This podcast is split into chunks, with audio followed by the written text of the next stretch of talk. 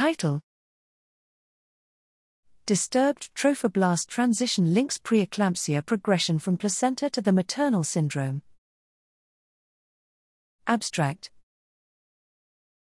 Preeclampsia, PE, is a syndrome that affects multiple organ systems and is the most severe hypertensive disorder in pregnancy.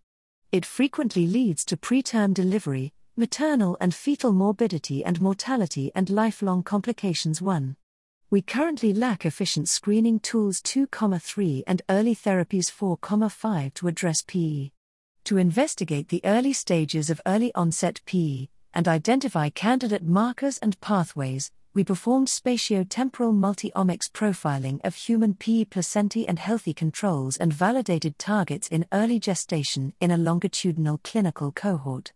We used a single nuclei RNA-seq approach combined with spatial proteo and transcriptomics and mechanistic in vitro signaling analyses to bridge the gap from late pregnancy disease to early pregnancy pathomechanisms.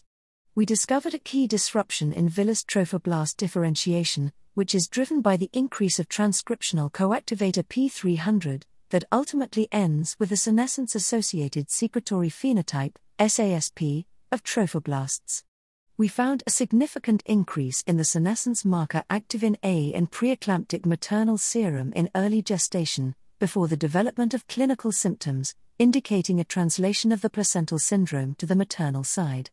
Our work describes a new disease progression, starting with a disturbed transition in villous trophoblast differentiation.